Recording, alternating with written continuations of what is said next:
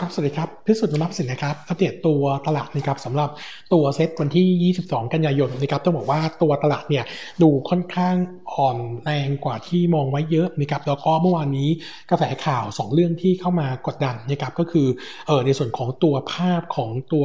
เอ่อธุรกรรมการฟอกเงินนะครับซึ่งตอนนี้เนี่ยเออมีการถูกเปิดเผยออกมาจากผู้สื่อข่าวสายสายเอ่อสายราชกรรมในส่วนของตัวทางการเงินนะครับในต่างประเทศ แล้วก็ตอนนี้เนี่ยก็มีการสอบสวนอยู่นะครับซึ่ง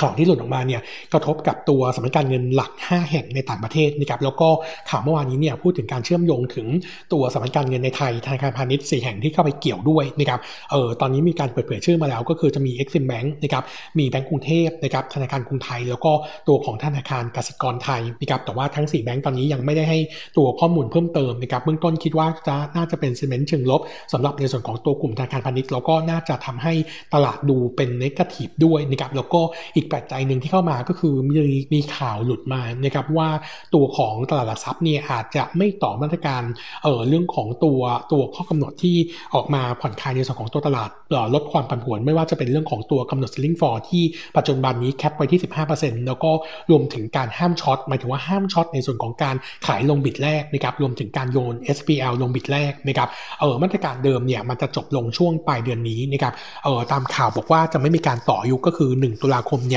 จะใช้มาตรการเดิมเอ่อมามาเออจะกลับไปสู่ภาวะปกติก็คือ sustaining form เหมือนเดิม แล้วก็จะสามารถโยนช็อตหรือว่าโยน SPL ลงบิดแรกได้ ซึ่งเราคิดว่าประเด็นนี้เนี่ยอาจจะทำให้ตัวตลาดกลับมาผันผวนได้ ก็เป็น 2 เรื่องที่อาจจะทำเอ่อกดดันในส่วนของตัวภาวะการลงทุนนะครับส่วนตัวเซตเองเดิมเนี่ยเราเคยคาดว่าตัวเซตน่าจะเห็นการฟื้นตัวเป็น technical rebound ที่เคยคอไว้นะครับ target แถวแถว1318 แต่ว่าตัว sentiment ตัดตลาดต่างประเทศเนี่ยค่อนข้างที่จะดู negative กว่าที่คาดนะครับแล้วก็มีเรื่องของการฟอกเงินเข้ามาด้วยนะครับก็เลยทำให้คิดว่าตอนนี้เซ็ตเนี่ยหลังจากฟื้นตัวขึ้นมาได้เต็มที่เนี่ยก็แค่ประมาณสักเกือบเกือบพันสามนะครับแล้วก็ย่อตัวกลับลงมานะครับเออเซ็ตคาดว่าจะกลับมาอยู่ในกรอบที่เป็น กรอบแนวรับกรอบล่างนะครับ เออ sideway down กรอบล่างตอนนี้เนี่ยอย่างที่อัปเดตว่า sideway down มันจะค่อยลงไปต่อในในวันถัดไปนะครับ เออตอนนี้เนี่ยกรอบล่างตัวมันอยู่แถว 1,263 ถึง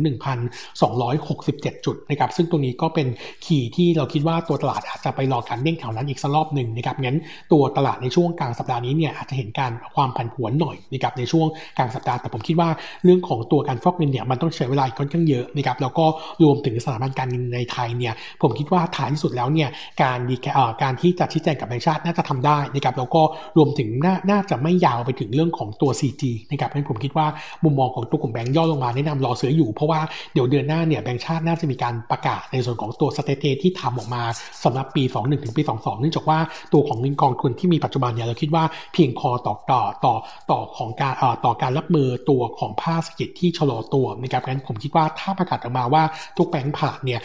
อาจจะเห็นแรงซื้อกลับนะครับแล้วก็แรงคาดหวังต่อเรื่องของการปันผลจะตามมาด้วยงั้นผมคิดว่ากลุ่มแบงก์ย่อลงมารอบนี้เนี่ยยังคิดว่าเป็นจังหวะในการเข้าซื้อได้อยู่นะครับแล้วก็รูนภาพของเทคนิคอลรีบาวที่เกิดขึ้นในช่วงของเซตที่ลงมาแถว 1263ถึง1267นะครับเออสำหรับตัวหุ้นนะครับวันนี้อัปเดตตัว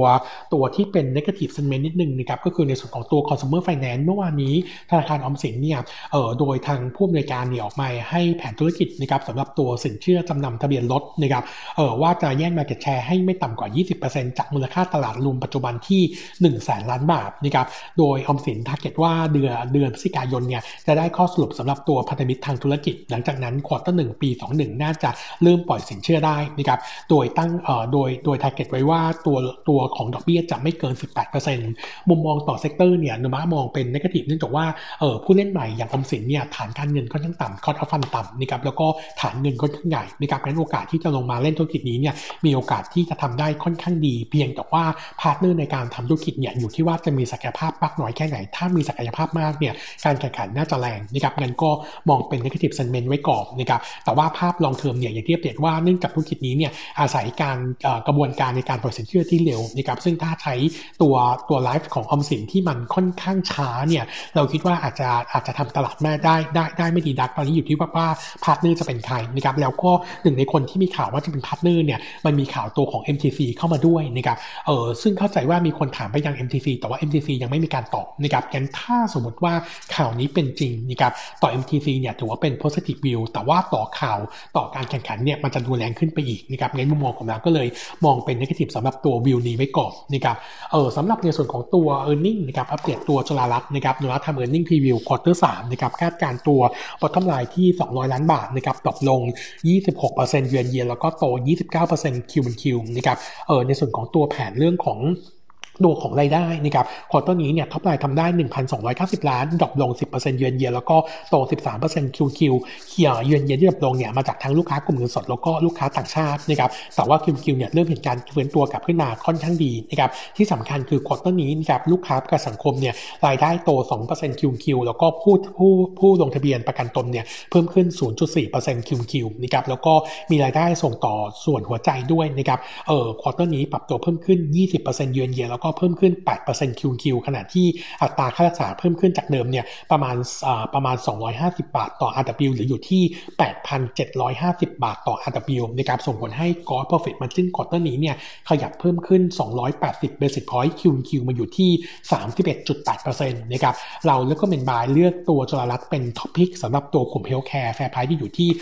2.86 บาทนะครับส่วนอีกข่าวหนึ่งนะครับอัปเดตข่าวตัวกันกุลนิดนึงนะครับกันกุลประกาศการขายโรงไฟฟ้าพลังงานแสงอาทิตย์ที่ญี่ปุ่นนะครับกำลังการผลิตที่ 66.78 เมกะวัตต์นะครับเออแต่ว่าโครงการนี้เนี่ยเป็นโครงการที่อยู่ระหว่างการพัฒนาตามกำหนดการจะ COD วันเอ่อในช่วงปี 2023 นะครับการขายครั้งนี้ผู้บริหารเล็งเห็นว่าผลตอบแทนดีกว่านะครับเออขายมาได้เงิน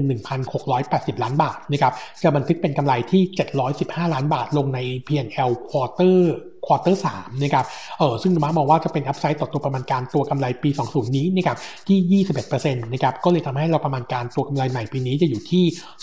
2,591 ล้านบาทโกด21%เยือนเยีย ส่วนเงินที่ได้ตอนนี้เนี่ยคาดว่าจะนำไปพัฒนาโครงการเอ่อที่เวียดนามนะครับน่าจะเป็นโครงการใหม่นะครับขนาดกำลังการผลิตที่ประมาณ 50-160 เมกะวัตต์น่าจะเป็นโครงการที่ทำอยู่แล้วนะครับเขาเล็งไว้แถวแถว equity IR ที่ 10-12%ตรงนี้ก็น่าจะเป็นตัวเพิ่มในส่วนของตัวกำไรในช่วง forecast ปีหน้าได้เหมือนกันนะครับงั้นมุมมองของเราก็เลยมองเป็น positive view นะครับก็แนะนำ buy สำหรับตัวกันกุล fair price ที่ 3.3 บาทนะครับส่วนข่าวที่ warning เนี่ยดัก warning ตัว OSP OSP นิดนึงนะครับเพราะว่าตอนนี้เนี่ยตัวพม่าเนี่ยมีการประกาศล็อกดาวน์ที่ย่างกุ้งทั้งเมืองนะครับเออตั้งแต่วันที่ 21 กันยายนนะครับส่งผลให้ตัวของโลจิสติกคงจะทำได้ช้า แล้วก็บวกกับมีข่าวเพิ่มเติมนะครับว่าด่านพรมแดนไทยพม่าที่จังหวัดแม่สายที่ท่าขี้เหล็กเนี่ยเออหลังจากที่ไทยมีการมีการจำกัดรถจากพม่าเข้าฝั่งไทยอยู่ที่ 168 คันต่อวันเนี่ยเออตัวของพม่าเลยมีการตอบโต้กลับนะครับให้รถจากไทยไปฝั่งท่าขี้เหล็กได้เนี่ยได้ต่อวันเนี่ยหคันแล้วต้องเปลี่ยนคนขับเป็นพม่าด้วยนะครับก็เลยทำให้ตอนนี้เนี่ยการขนส่งระหว่างประเทศอาจจะช้านิดนึง ตอนนี้หอการค้าไทยกำลังเข้าไปเจรจาอยู่นะครับเบื้องต้นเนี่ยเรามองว่าอาจจะมี downside อีกประมาณสัก10%ถ้าว่าการล็อกดาวน์แรงเหมือนกับช่วง quarter สองนะครับก็จะเป็น downside ต่อตัว earning เนี่ยประมาณสัก 83 ล้านบาท แต่ด้วยขาของ OSP นะครับต้องบอกว่า e a r n i n g ในช่วง quarter สาม quarter สี่เนี่ยหลังจากที่ตัวโรงงานเอ่อซีวิกที่มีการเปิดขึ้นมานะครับในส่วนของตัวโรงขวดแก้วเนี่ยส่งผลให้ capacity เร่งตัวขึ้นนะครับคาดการ e a r n i n g ควอเตอร์สามน่าจะปรับตัวเพิ่มขึ้น 11% QQ แล้วก็เพิ่มขึ้น 8%เยือนเยียบอททอมไลน์ประมาณ9ล้านบาทนะครับงั้นมุมมองของเราก็เลยยังคงมองตัว e a r n i n g เป็น positive ก็แนะนำบายในกาแฟไฟที่อยู่ที่ 48 บาทนะครับครับวันนี้เด็ดเท่านี้นะครับ ขอบคุณครับ